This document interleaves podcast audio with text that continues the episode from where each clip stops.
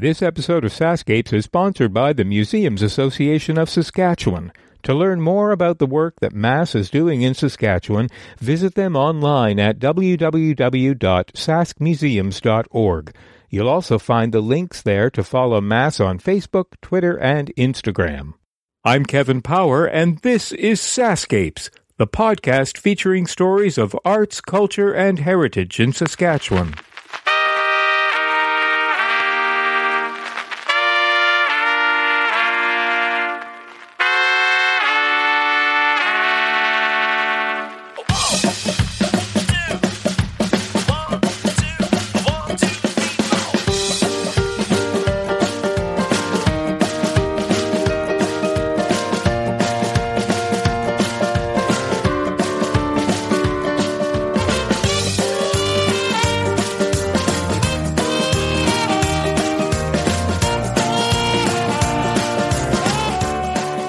Welcome to episode 87 of SaskScapes and another live event podcast. This time I'm at the Museums Association of Saskatchewan's 50th anniversary celebration and general meeting. It's Friday night, the wine is flowing, the lights are low, spirits are high, and old friends unite. So what a perfect time to tell stories. In this Story Slam episode, you'll hear stories ranging in themes from If I'd Known Then What I Know Now to ghost stories, nostalgia, and uh, even routine colonoscopies. Hmm, so who says the museum crowd doesn't know how to have fun, hmm? Okay, our first three stories pose these questions.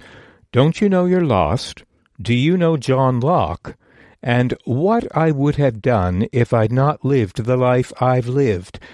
Hmm, very existential questions for a Friday night dinner party.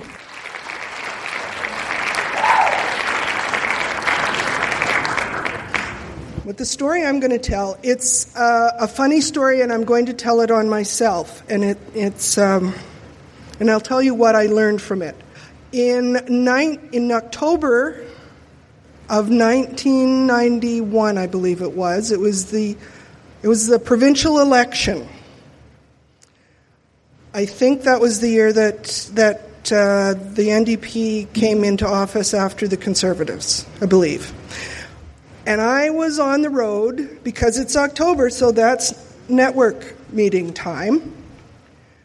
And I was coming into Kindersley, and the weather was kind of nasty, and I thought, because I'm a bit of a, some will know this, that I'm a bit of a politics nerd. I like following what's going on. So I thought, okay, the roads aren't bad, but I'm in the hotel. I can watch the returns and see what's going to happen. Everything was fine.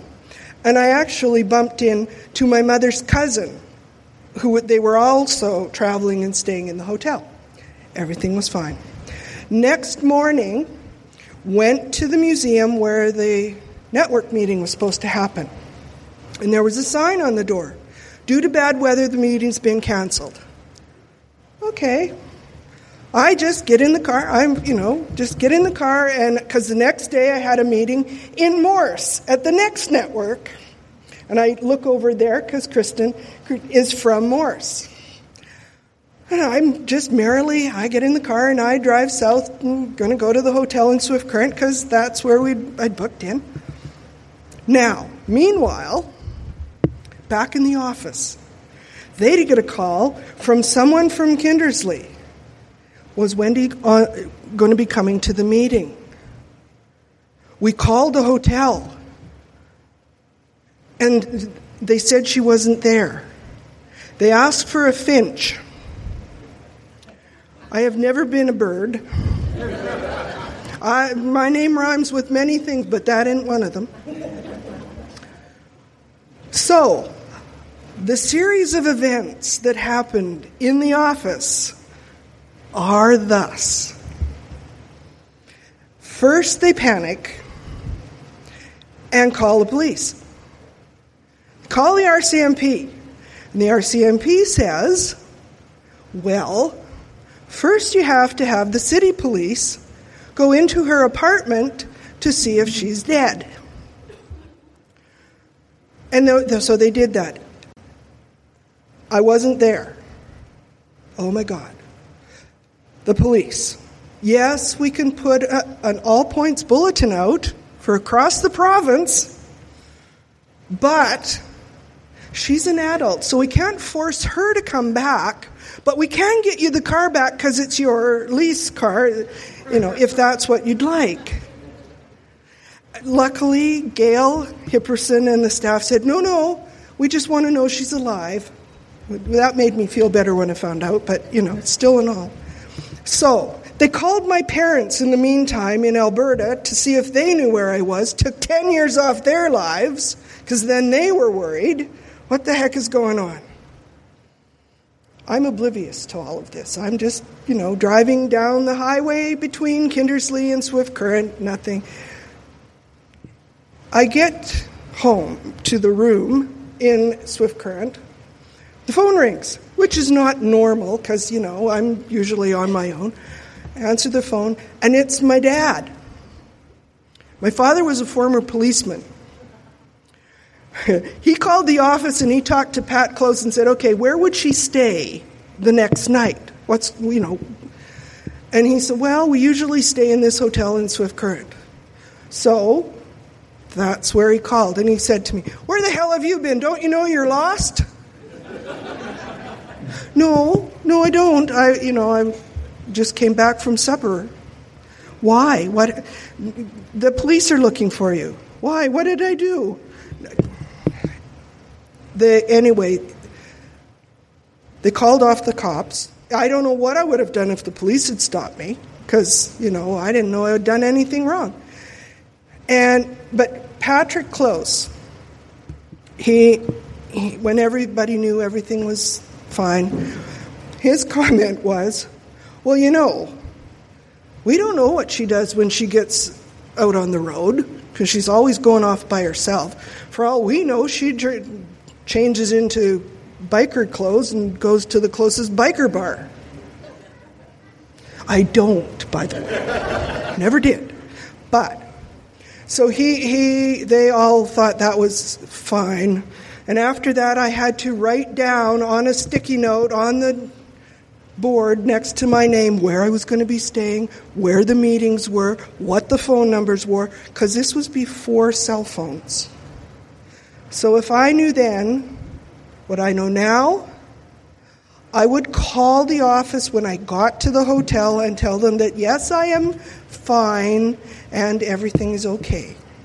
Just so you know. That's my story to start you off.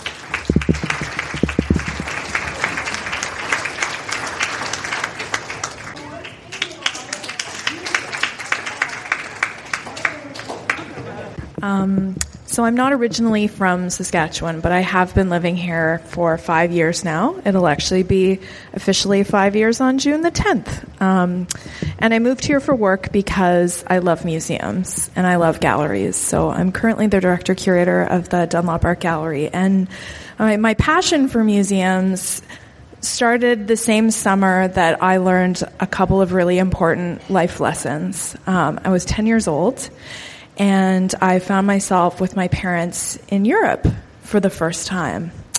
Um, how we got there is kind of an interesting story, which I'm telling.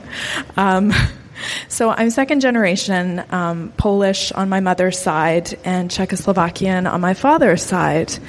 Um, on my father's side, they came over before, or yeah, on my father's side, they came over to Canada before the war, but on my mother's side, they came over after the war. Um, and there were a lot of relatives in Poland that, um, on my mother's side, where unfortunately my grandfather and her had kind of become estranged from. Um, but I don't think either either side in Poland or Canada really ever gave up hope that we would one day somehow find each other and be united. Well, fast forward many, many decades after the war, um, my grandfather's half brother is working as a uh, taxi cab driver in Warsaw. And every time somebody who said they were from Canada came into his cab, he said, Oh, my brother lives in Canada. Do you know him? His name's Joe Locke. Guess what? You do that enough years, and eventually somebody who gets in your taxi cab knows Joe Locke. Um, so it turned out that yes, there was somebody uh, in who took his cab one day. Władek uh, took Władek's cab, and so yeah, I know Joe. Um, he lives. He's my neighbor actually in Hamilton. So before you know it, they're writing down each other's phone numbers, and after a few phone calls, my my grandfather gets to speak to his half brother, who he hasn't spoken to in at least forty years. And then before you know it, we're even though I'm I'm only ten, uh, you know, my my parents have decided this is important. You know, we're going to do this. We're going to go with your grandfather. We're going to take you. We're all going to go to Poland for the summer for a couple of weeks, and then since we're already in Europe, we might as well check out a few other cities while we're there. Well, it was really incredible when we finally got there to meet all of these relatives in Poland um, who I never even knew existed, and there were so many of them. And for me, that was surprising because I'm an only child and otherwise have a pretty small family in Canada. So to meet all these, you know, extended family and relatives was was really exciting and wonderful. And um, one thing that was really sad that it turned out that. Uh, shortly, shortly after we had made the plans to go to Poland, yes, my great half uncle Władek um, had found out that he actually had a terminal illness, and he actually only had about eight months to live. So by the time that we came to visit him, we had no idea that he was quite ill, and he did a very good job hiding it and not mentioning it in calls or anything like that. So uh, one thing that was really sad was he ended up passing less than a year after we visited. Um, so one thing I definitely learned as lessons from that is basically like never give up. It's amazing the fact that he spent so many decades asking everyone who got into his taxi cab, Do you know Joe Locke? and finally somebody did.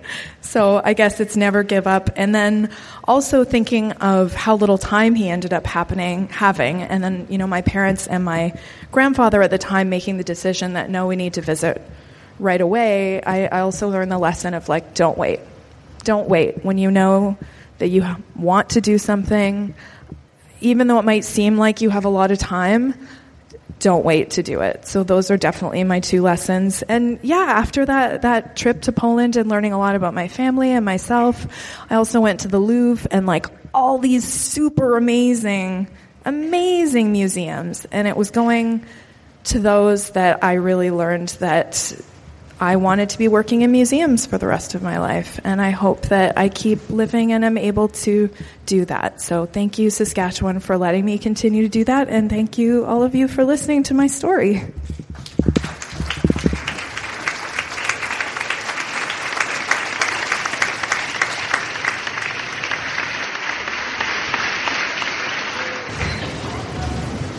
I'd like to start by saying the microphone is at exactly the right height. now, if the if the thing could be just a bit higher, that also would be well. If my kids find out I got up on a stage, they will freak out. Um, when I was a child, museums were just the best. The Edmonton Museum, the, we had a heritage house. I would get to go and we'd make butter and wash clothes, and it was just the coolest place. And I wanted to go with the bonnet on. It was very important you went in costume. And then I raised my family, and it slid to the back, although history has always been a big deal. And somewhere in all of this, I was encouraged during a journaling thing to write down what I would have done had I not lived the life I've lived. And I've loved my life. But I thought, well, I have to come up with an answer, so I put down some things and forgot the list entirely. And as we finished raising our children, I thought, what would I like to do for me? And I thought, I'll volunteer at my museum. How cool would that be? And I went and volunteered, and I found out there was a job. I could manage a museum, I could get paid for what I love.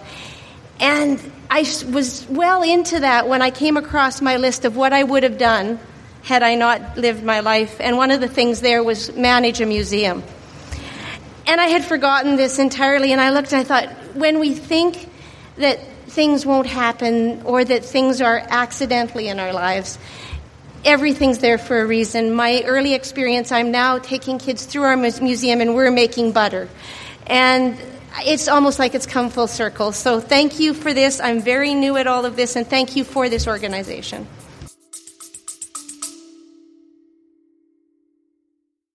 Hey, it's Kevin. I hope you're enjoying the episode so far. Just a quick reminder that the SaskScapes podcast is available for free on your favorite podcast app or you can stream it from your browser. Check out the show notes for the link. On the SaskScapes homepage, you'll notice something new under the logo called SaskScapes Plus. You can't miss it. There's a big button saying support with a heart icon next to it. I'd love it if you could click on that button and help keep this podcast series going. When SaskScapes launched in May 2014, it was the first podcast in the province celebrating arts, culture, and heritage. In fact, you'd have been pretty hard pressed to find any Saskatchewan podcasts. So I'd like to think that we paved the way. It's been because of your support that this podcast is now in its ninth year. Okay, that's it. Enjoy the rest of the episode.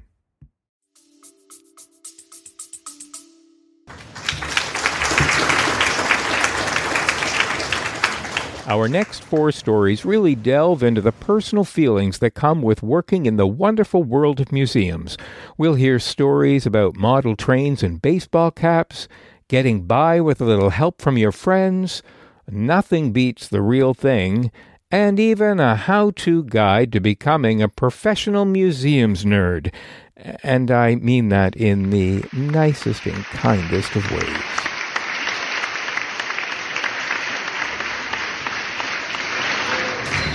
Hi, everyone. I'm Kathleen.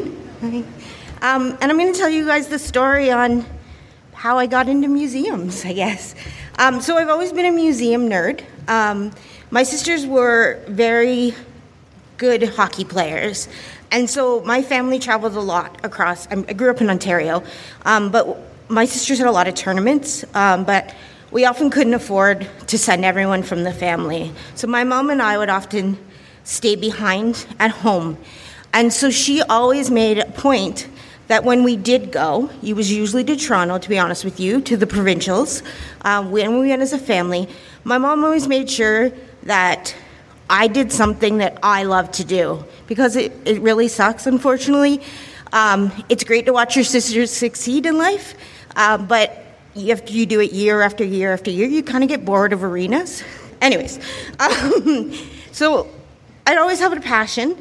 Um, when I left university, I became a, a, teacher, and I taught internationally for 10 years, traveling all across the world, getting to see all these amazing museums.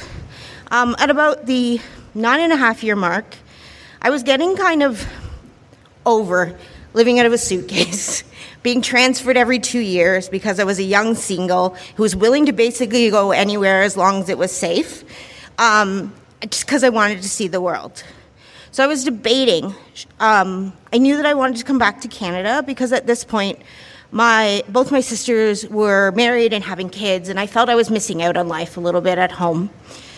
Um, and I was talking to a friend I'd made while living in South Africa, and she is Norwegian. Um, and she, I had like a couple. I was living in Germany at this point, and we had a in the European system, you teach for six weeks and then you get two weeks off. It's actually really great.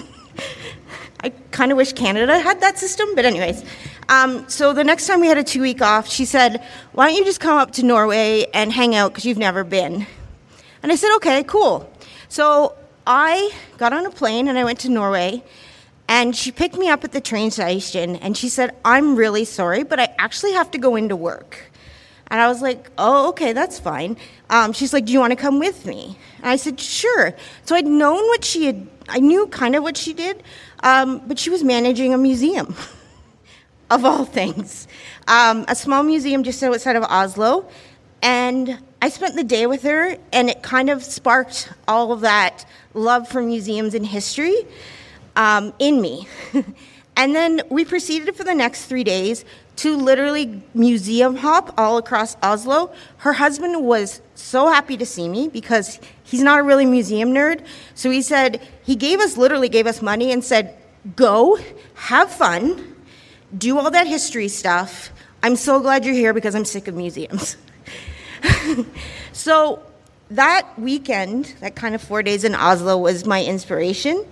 I traveled back to Germany and the next day, I looked into programs on where I could learn to study, um, to be to study museums, um, and so somehow randomly I applied late, to my, I got, a, I ended up getting a post uh, grad diploma in museum studies from Algonquin College in Ottawa. Um, I applied late, but within a week, I was in a school and pursuing my next career. So that's my story about how I got into museums, and then how I got here from this world traveling around the world person was um, when I graduated. When I was graduating, we were told, and I've always been told this, that if you're willing to travel and see the world, an opportunity will will come will come available to you. Um, I knew that I was not going to be able ever to stay in Ottawa at this point in my career because, to be honest, I'm not bilingual. I understand French, but I'll never. Um, I was never bilingual. Um, so my, one of my teachers uh, saw the posting for the Museum Association of Saskatchewan, and she asked me, she's like, Have you ever been to Saskatchewan? Like, she knew I'd been all around the world. And I said, No, I've never actually been west of London, Ontario. I've been all over the world, people. I've been to six continents, but I'd never been west of London, Ontario, in my own damn country. Um, so she said, I think you should apply. And I was like, Really? She's like, Yeah, I think this is what you need to do. Like, I think this would be a great place. The day that Wendy called me to tell me that I got the job as a museum advisor um, was like one of the best days of my life because I knew I was finally following a career that I wanted to pursue. So that's my story. Thank you.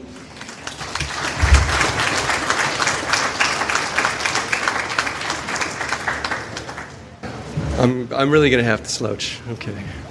Um, I'll just get a wide stance going. It's easier on my back. Um, my grandfather, I think I was talking to a few of you earlier today about him.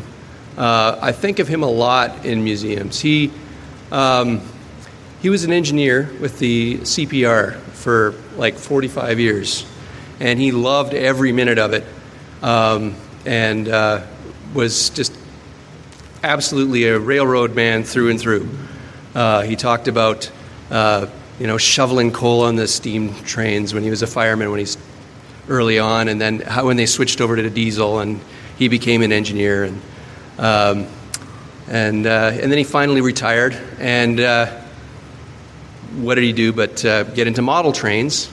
So I remember uh, as kind of in my early teens after he retired, he had a massive layout of model trains in his basement going up and down, and uh, and he had a huge collection of uh, of baseball caps. And I think you'll probably know what kind I mean if I say you know plastic mesh back with the snaps and really high with the logos on the front, and just rows of them on his on his uh, the shel- on the top shelf of his closet. Um, yeah, well, I, I, could tell a lot of stories about him, but those are the, you know, it just gives you an idea of kind of what he's like. Now, a few years back, we had our annual conference in Swift Current. And as part of that, we did a, a bus tour around to a bunch of museums.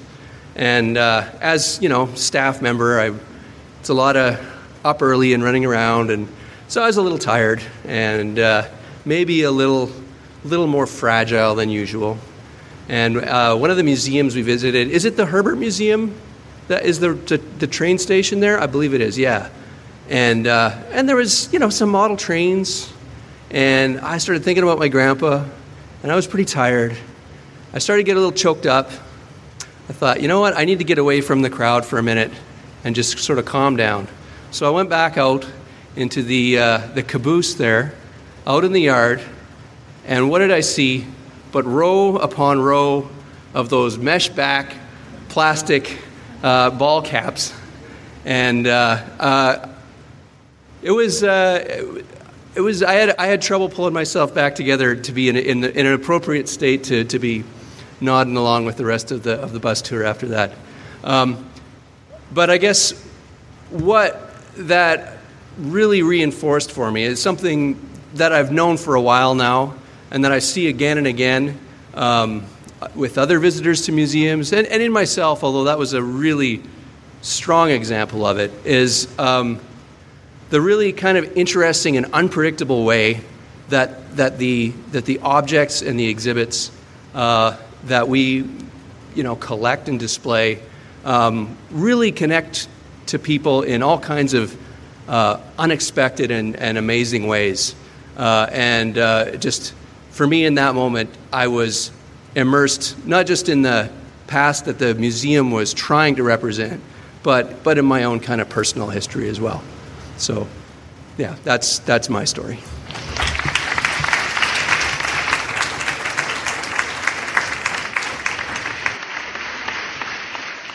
I've got a really dry cough, and I just put in a cough drop. So if I start hacking, it's the original museum hack because I can't I can't control it. Anyways, my name's Crystal Craig, and the first time I met Wendy Fitch, um, I was associated with the Rosetown Museum, and we had a little bit of a problem there with uh, a fellow that had given quite a large collection to the museum, and then Six months later, decided that for some other some reason on his own, that it wasn't being taken care of good enough. So he was talking about getting lawyers and suing, and and I was I was new, like I was the newest person involved. I wasn't on the board, so I kept saying we got to phone Regina. So we phoned the MAS office, and. Uh, I talked to Wendy and I said, We need help out here. We really need help. And I said, here, here, this is what we need to do, Wendy. If you could come to Rosetown, we have to meet in, in, at, at in the dark, and everybody's going to park their vehicles at the back of the museum because this particular person doesn't want the chairman of the board to be present when we go through this collection. so, yeah, there we are, cloak and dagger in the night, going through this collection. So, I learned from that that I could uh, depend on Wendy to help me when a problem arose. So, then the next thing I decided to do is I should go to one of these MAS conventions. Now, I was very new at this, and my husband said to me, I don't know. You know, you're going to go down to this convention in Swift Current and it could get pretty wild. And I said, Oh, geez, it's a museums convention. Probably the average age is 80. Like, how wild could it get? I get down to Swift Current. I had a blast. I met Hugh Henry, um, Dean Bosch, a whole bunch of people. And um, it was a lot of fun. They had us dressed in the cost, uh, costume reflecting um, the museum that we came from. I sat next to Andrew Whiting, who was from Beaver Creek Interpretive Center. He was dressed in a porcupine outfit. Needless to say, I got needled a lot that night. the next day at the windup, I was given the rookie rookie award. It was the Tina Turner Award. I, I don't know if you remembers all the dancing that went on. So then I decided after that, maybe I should try take one of these MES, MES certificate courses. First one I took was in, well, it wasn't the first one, but the one that's really memorable was research, and it was down in the Morse Museum. Hugh Henry was teaching it. And on the way down, the woman that was driving, there, if you've ever been across the bridge at the landing, um, which that bridge was taken out twice by ice, um, there was a big snowbank. And instead of veering around it, she plowed right into it. So we did 360s down the length of the bridge, hit it three times with the car, ended up stopped at the other end by the Goodwin house. We all got out. She asked us if we were okay. We said yes. She asked me if I would drive to Morse. Drove to Morse. We get into this session, and the friend that was sitting next to me, we're in about an hour of this session with Hugh. I, I, I was still shaking from this 360 spin around. And she passes me this slip of paper and she says, Don't you think the presenter looks and acts a lot like Bob Newhart? Between when that comment came out, plus the whole 360 thing, I, I didn't hear a thing Hugh said. I can't remember anything he taught that day. But what I have learned from being in this association is I met a lot of wonderful people. Some of them are here tonight, some aren't. Um, there was always somebody there to help me if I had a question. Lots of personal growth, lots of development. Last year, where I am associated with, for our 150, we did a shared land event, and we invited four elders representing the four um, nations that we we have. They have burial sites where our interpretive center is, and we got those people together and we're talking. And out of that conversation came. Um, truth and reconciliation, and also they touched on the 60 scoops and that kind of thing. And some of the stories they expressed amongst us in a very private manner were just astonishing and very, very sad. And what struck me is that even though it is their story and their history, they want help telling it. And that's what we're here for, is to help tell stories.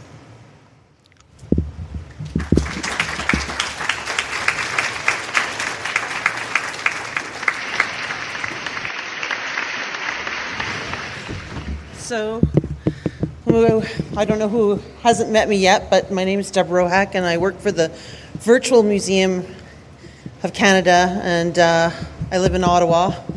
I work on the other side in Quebec, so on the other side of the river. Um, my story, though, takes place in Boston. So, when I was a kid, my dad always dragged us to museums, and he dragged us to the Boston Museum of Science. And I guess I was nine. Earlier that year, I'd read, Boston Museum used to put out a little booklet, and I'd read this story about an owl, a great owl called Spooky. You know, it was a little story about Spooky, whatever. I thought it was kind of cool. Here I am at the Boston Museum of Science later that year, and they've got pickled lungs and all kinds of cool displays. Like the pickled lungs really stuck out because you know they've got like a smoker's lung and a healthy lung and you get to see the difference and like it's probably why i don't smoke today thanks to the boston museum of science. But down in the basement of the museum in a cage guess who was there? Spooky. And right in front of me spooky regurgitated a pellet now, I don't know if you guys know this. Maybe you do because you're from Saskatchewan. I think you know a lot more than us city people about owls. But they eat things whole and then they like take all the little bones and stuff and make a little package of them and then they offer it to you when you go visit them in a museum. So that was it. I loved museums from that day on. They were the best places, they were magical, they were wonderful. So now I work for a virtual museum, as you know, and we love telling stories online and sharing stories. But I guess what I learned from that was nothing really beats the real thing. You know what I mean? Being in front of that magical object or animal in a museum and having a real experience that will touch your life forever. And what I keep reminding myself now as I work virtually and put things on the web Problem with the web is you don't see people enjoying it, you know? Like, I know there's people out there visiting all our cool sites and they're enjoying it, but we don't see their joy and stuff. I have to keep remembering that somewhere, all those real objects that are offered up on our museum sites virtually, they live somewhere in a basement or an attic or right on the main floor of your museum, and there's some kid that's going in there and it's changing their life too. Thank you. That's my story. Okay, get ready for six back to back stories of pranks, coincidences, mixed messages, and underwear. Stories on how making fun of Elmer Fudd may cost you your job, how to pull a prank while having a colonoscopy, Mick Jagger in the Louvre and other coincidences, close the drapes when you're getting married, advantages of wearing a dead priest's underwear, and you've got mail only you don't know it. For those that don't know me, my name is Phil Heilman. I'm from the Wilkie and District Museum, and I'm aware that I do have a face for radio. So, the Wilkie Museum is uh, eight buildings. One of our prized possessions is uh, 1929 Model A restored, and it's got the mother-in-law seat attached to it too, which I like to point out all, all the time. But the story that I'm going to tell is in our Wilkie Press building, which is a 1908, built in 1908, excuse me, Uh, it was abandoned per se. Everybody left on a Friday afternoon and donated to the Wilkie Museum. And we were doing the, I believe it was the Wilkinson uh, Centennial. And I was assigned to the press building because, spoilers, I like journalism, TV, radio, so on and so forth. So I had a group of uh, gentlemen come in, and I was showing them the linotype in there. And he said, I have a story for you that you probably won't believe. And he said, I wouldn't believe unless I saw it myself. And it just so happens it's a Ontario story. So there was a gentleman running the linotype, and he was bored with the linotype one day. So he got the bright idea that in the uh, stock section of this very, he didn't mention the paper name, but it was a very prominent paper in Toronto, that he decided that he was going to have some fun, and so you can bleep this out if you need to. He put in, Elmer Fudd is an asshole. It missed everybody, the editors, everything, it got printed. Needless to say, jobs were lost, and we all had a fun, fun time laughing about it. That's, that's all I have to say about that. But it's been, the whole entire museum experience has been a rewarding experience as a quote unquote uh, millennia. It's been, like I said, rewarding, and, and I've, I've learned a lot. I mean, the rest of our board is pensioners, so kind of hard not to learn a lot. So, anyways, thank you for listening to me ramble.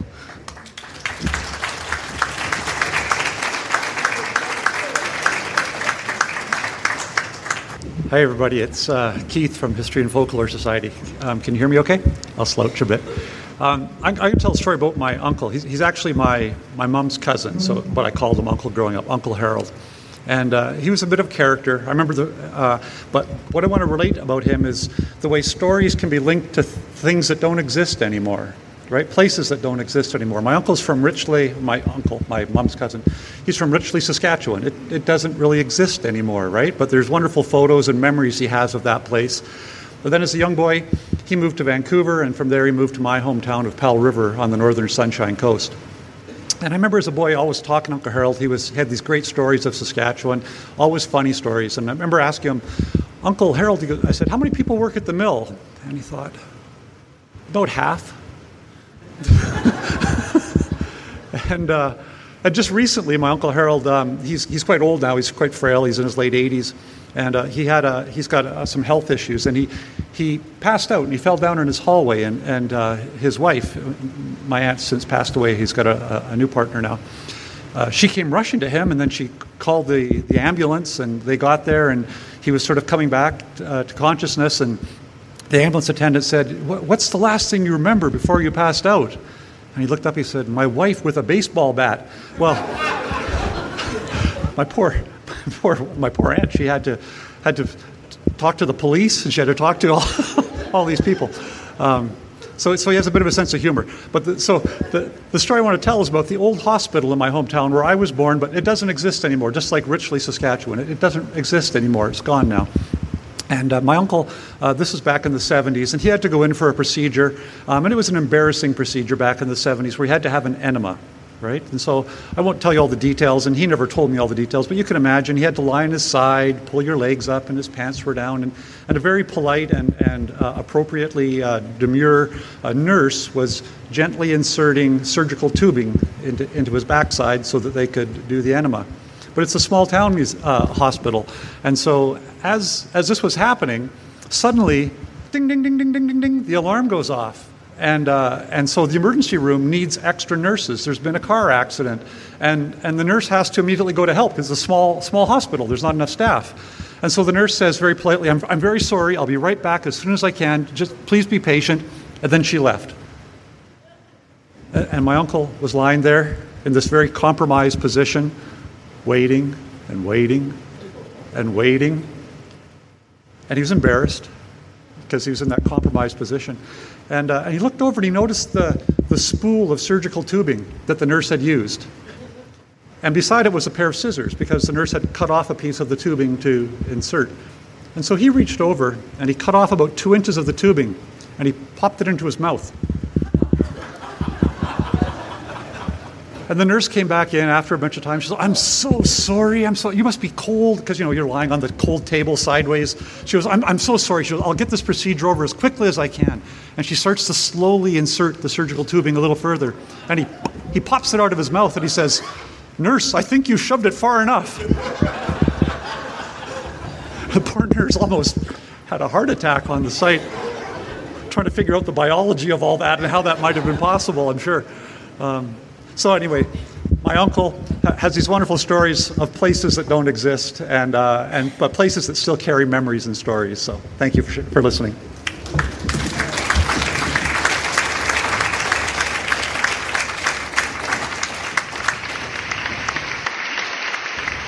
Uh, my name is Rob Daglow. I'm with the uh, Civic Museum of Regina.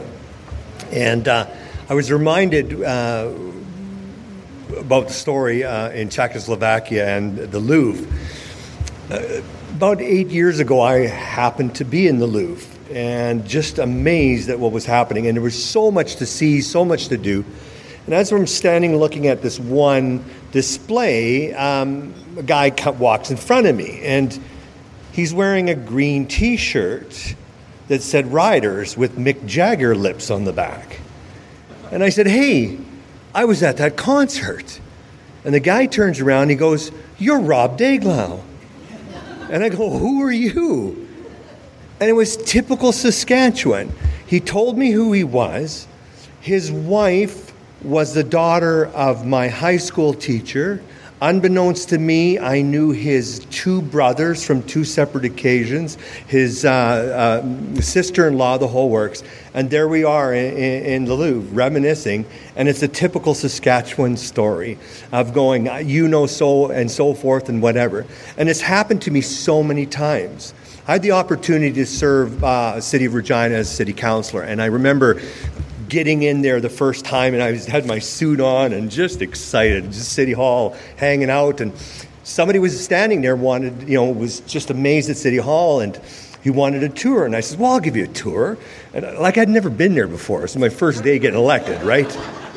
So I give him my card, show him the lobby and the front area, whatever. And that was great. He was from Australia, and it, it was just wonderful, right? Four or five years later, my secretary at City Hall is with her husband in their villa in Italy and um, sitting there at an outdoor restaurant and sitting with another guy and says, Where are you guys from? Where are you from? I says, Well, I'm from Australia. Where are you from? Regina. He says, Well, I've been to Regina and I actually was at City Hall and the city councilor gave it to her and he pulled out the card in his wallet and he says, this guy gave me a tour, and she says, Yes, I work for him. I love Saskatchewan. Thank you.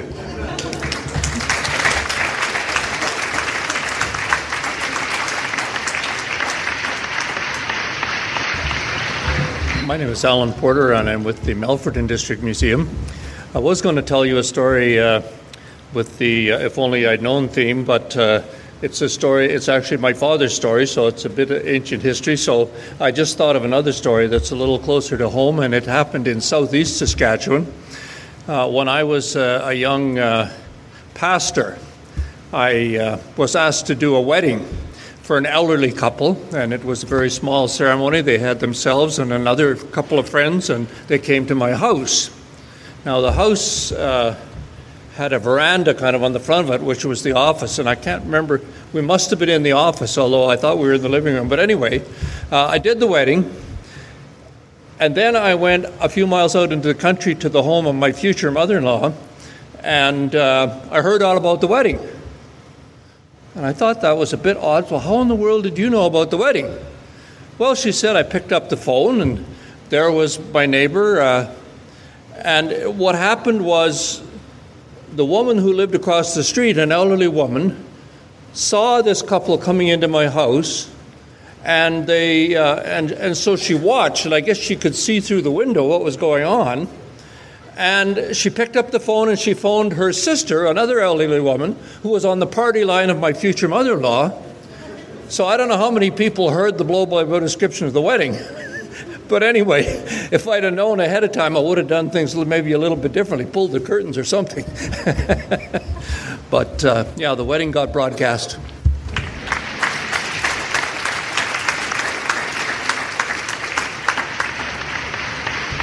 Hi, um, my name's Connie Gerwing. I'm um, from Prince Albert, but I grew up about 17 or 18 miles north of here at a place called Lake Lenore.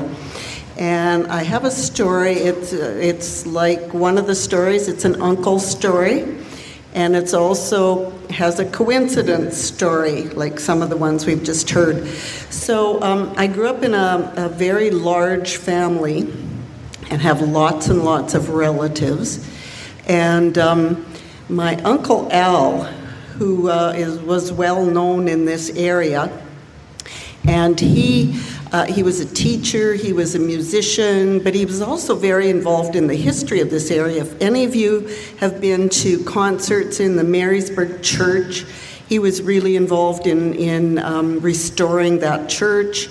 He was involved in um, getting some uh, the one of the the original house that the Gerwing family lived in in 1903. Thirteen of them in a, a house the size of about 12 by 12. Uh, that 13 of them spent a winter in.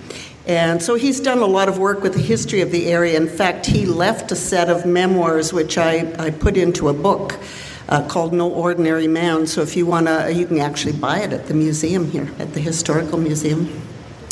But um, so he was uh, he, he he was involved in a lot of stuff, and one of the things he did later in life was he went to Brazil, and he'd go to Brazil and work with street kids, and he worked with a mission that was there, and. Uh, there were some nuns at the mission, there were priests at the mission, and monks at the mission. So he was staying there one time, and um, uh, he was about to leave to come back to Canada, and he had washed his clothes and hung it on the line, and it rained. So his clothes were all wet, and he had to catch his plane. So one of the priests there said, Here, just take these clothes. They belong to another one of the priests. He died. He left his clothes they were all monks, and so, you know, they had shared things. So my Uncle Al took the clothes, including some undershorts, and uh, off he went. A few years later, he was in Germany. One of the things he used to do was uh, he, he did a lot of fundraising for his projects, and he would bring things like choirs over from Germany and tour the area and so on.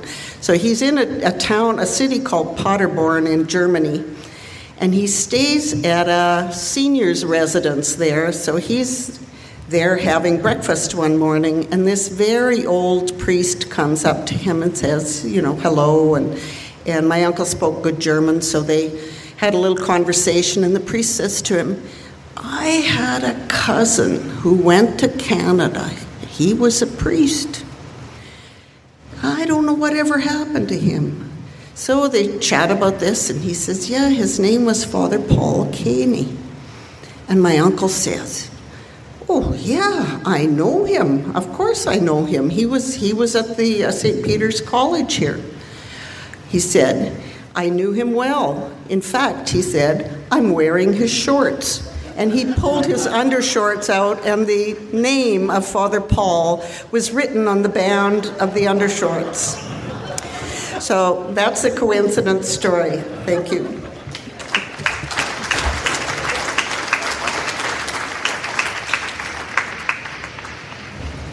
Hi, I'm Christine. I work at the Western Development Museum. I work at the Curatorial Center.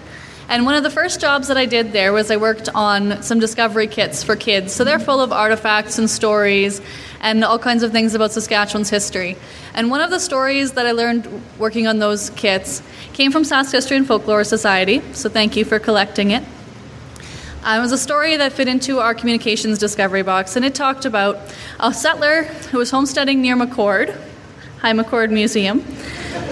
And this settler didn't go to town very often. He was on his homestead like many homesteaders. It was an arduous task to get to town, so he didn't go there very often. That meant he didn't get his mail very often. which became a problem when his sister wrote him a letter saying she was going to come out to visit him and, and to meet her at the train station at a particular time and place. Now, I'm sure you can see the kicker coming because he didn't pick up his mail, so he didn't know she was coming, so he wasn't there.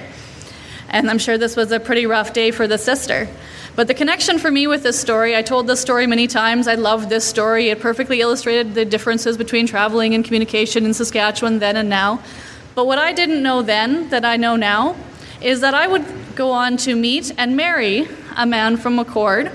And I would be flipping through his family cookbook one day to find that story. And that story, the, the fellow in that story, was his great grandfather.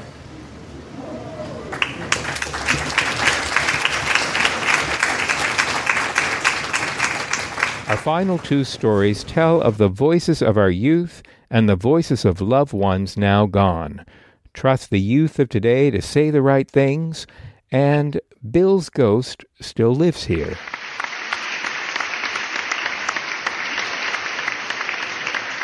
My name is Christine. I work for the Multicultural Council of Saskatchewan, and it's a story that's not my story but it is a Saskatchewan story. Um, I might cry at some point. Um, I'll ask you to come help me through that. Uh, the Multicultural Council of Saskatchewan runs a program in Regina that's called Youth Bridges, and as part of that, we connect kids uh, from the North Central Family Center and also kids that, through the Regina Open Doors Society. These are youth and we have all kinds of um, projects that they do and programs they do and activities. And as one of those, um, the kids did a program, Buffalo Teaching, with uh, Jolie Big Eagle Kakateway. And it was um, hosted by Commonweal, and it was at the Mawayatan Center in Regina. And I'd come to know some of these kids quite a bit and knew know um, that they've dealt with more trauma than most of us ever have to encounter in our entire lives. And I've gotten to know some of these youth and um, know the ones that need a bit of a, you know, stricter hand than the others. And uh, because they're kids, they do what they do. They you know, they wisecrack and they joke and they, uh, yeah, need a bit of a hand now and then to keep focused.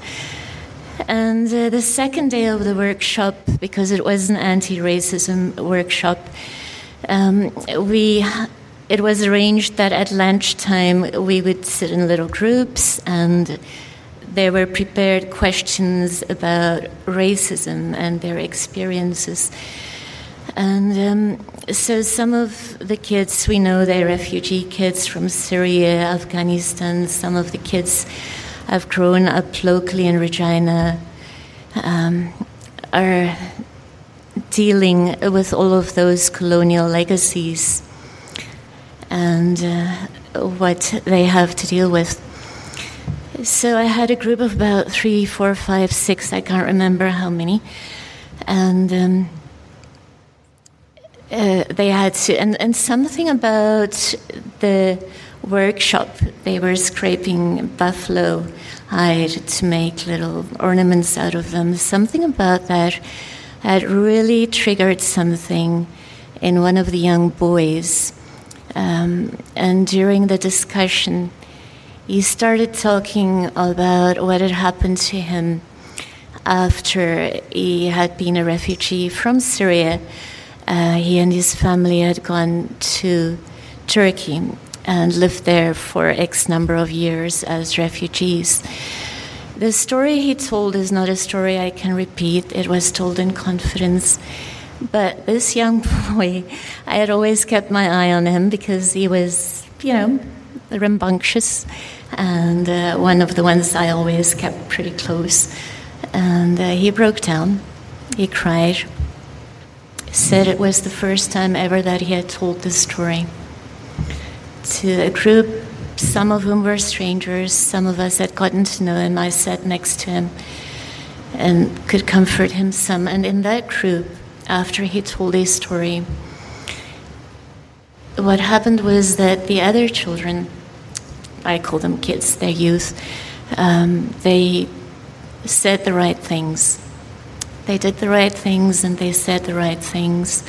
And this group of young kids from such different backgrounds and with such tremendous pains managed to, in that moment, be a network that did what they needed to do.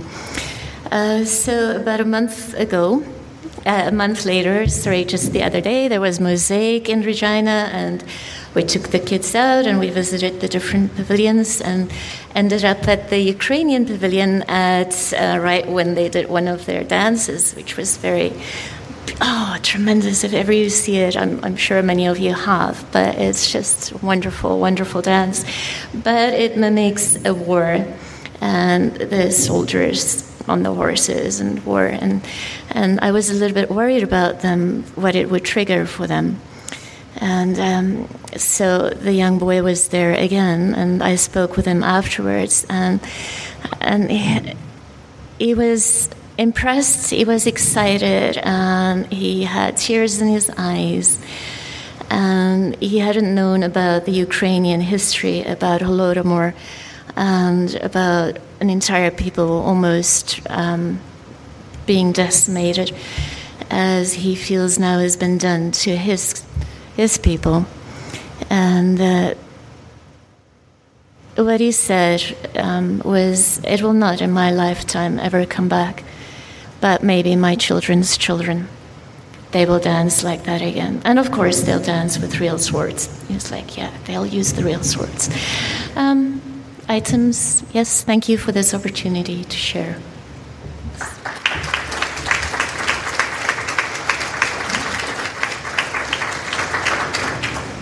Good evening, everybody. My name is Darlene Brown. I am on the board of Mass. It's a personal story, a personal story of growth. It's a story about a friend, a mentor, a soulmate, a man I love very dearly, who was my friend, and it has a bit of a spirit ending, a ghost. Anyways, I worked with this man. His name was Bill Clyde. He lived in Kamsack all his life, and I'll leave that for now. But Bill came to us from working at another job. He was an accountant, and he loved detail. He was very good uh, with books, finance, that was his job. So we worked together for, oh, I think Bill and I worked together probably for almost 10 years. And we were both in the accounting field. Um, Bill was very manual, he loved detail. He liked to write everything down, examine every point, come to that cost at a penny if we could. I miss my friend. Anyways, um, Bill uh, reached his 65 years and he had to retire. He wasn't allowed to stay. So Bill left, and uh, of course, I missed him desperately. But within a couple months, Bill had a massive heart attack. We weren't allowed to see Bill, uh, and I should go back a bit. When we were working, I could think of something that I needed to clarify with Bill because we really had a good relationship. And so I'd go running out of my office because it was at the bottom of the stairs, and there would be Bill coming out of his office, and he'd say, Yes, do it that way, darling. Oh, okay. At first I was a little freaked out, but that's how close we were. And then sometimes Bill would come out, and I'm thinking, oh, I think we should do it this way. And he'd be standing up the stairs and he'd say, Did you figure it out? And I said, Yeah, we'll do it that way. Anyways, when Bill died, he had been gone for six months. It was Boxing Day. My family was all there. We had about 30 people in the house. And all of a sudden, I got up from the living room and I ran to the kitchen. I thought, I got a phone Bill. I forgot to tell him. So I ran to the kitchen, picked up the phone, and I thought, oh, I can't talk to Bill. He's had a heart attack. He's in Regina. Okay, so I went back to visit. Two days later, I was back at work, and his son in law, uh, his brother in law, came in and into my office, and I start crying. And he said, Darlene, I said, Bill died, didn't he? He said, Yeah. I said, When? Boxing Day, 2 o'clock. That's when I went to phone Bill. I always believed Bill was saying goodbye to me. The next part of this story is Bill again. Board meetings once a month. Three of us my manager, Ron, loans officer, Joe, or manager, and me, Darlene. And so we'd be sitting in this board meeting, and the back door would slam, footsteps would run, go upstairs, down the hallway. First time, Joe looked at me, and I said, well, I don't know. I don't think anybody's here. Should be here. They don't have keys. So Joe said he'll go check. He went to check, couldn't find anybody. Searched the whole building. So next board meeting, door slams, footsteps up the stairs, goes down the hallway. I went this time. Couldn't find anybody. I wasn't scared being in my credit union. I've been there for too many years. Couldn't find anybody. Third time it happened, we were sitting there after the meeting. We didn't bother going up this time, Joe and I. And her manager was sitting there and he kind of looks at us and he said, Did something odd happen tonight? we start laughing. Why? Did you hear the door slam and the footsteps? Well, yeah. Who is it? We don't know. So at least there there's three of us that heard that. Billy used to work nights all the time. He was a manual person, had to work every, as I said, every detail, always figuring things. So he'd be there for hours, doing month end, year end, whatever it was. So I used to work nights too. So one night I was working late. It was uh, I was getting ready for year end, and uh, all of a sudden the back door slams. Up comes the footsteps up the stairs and he walks down the long hall to my office and he, they stop right outside my door. And i said yes bill. I'll be going home in about an hour? I'm almost done. I still believe that was bill to this day. That's i still miss him. I believe that was his spirit visiting us. Uh, i have no other excuse for it. But it was interesting because when i went back to my when i joined my museum I was going through the stuff because I didn't realize all the stuff we had, and there on the counter was this book that Bill Clyde had written about the history of the Northern Petroleum Corporation, where he had worked for 30 some years. So I believe he was leading me back to the museum to read his work. That's my story. we still we still don't know to this day because he visited us every every every board meeting until I left. So if he came back, I never did ask. We never did tell anybody our story. We kept it to ourselves. Thank you.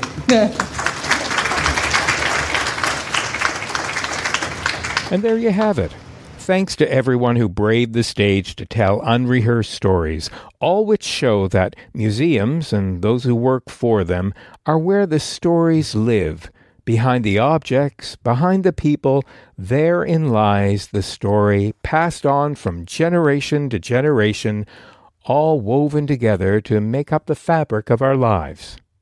Hey, thanks for listening. Music for SaskScapes is provided by Saskatchewan born singer songwriter Jeffrey Straker. SaskScapes can be downloaded from iTunes, Google Play, the SaskScapes app for Android devices, and all of the other major podcasting apps. Stop by and say hi to us on Facebook or follow us on Twitter at SaskScapes. I'd really appreciate it if you stop by iTunes and give us a review or star rating. That boosts the podcast series in the rankings and more people get to hear your stories. Now, if you know an individual, a group, a town that has a story to tell, I'd love to hear from you. Contact me and I'll let you know what's involved in sponsoring your own episode of SaskScapes. There's no shortage of stories to be told here under the land of the living skies, so until next time,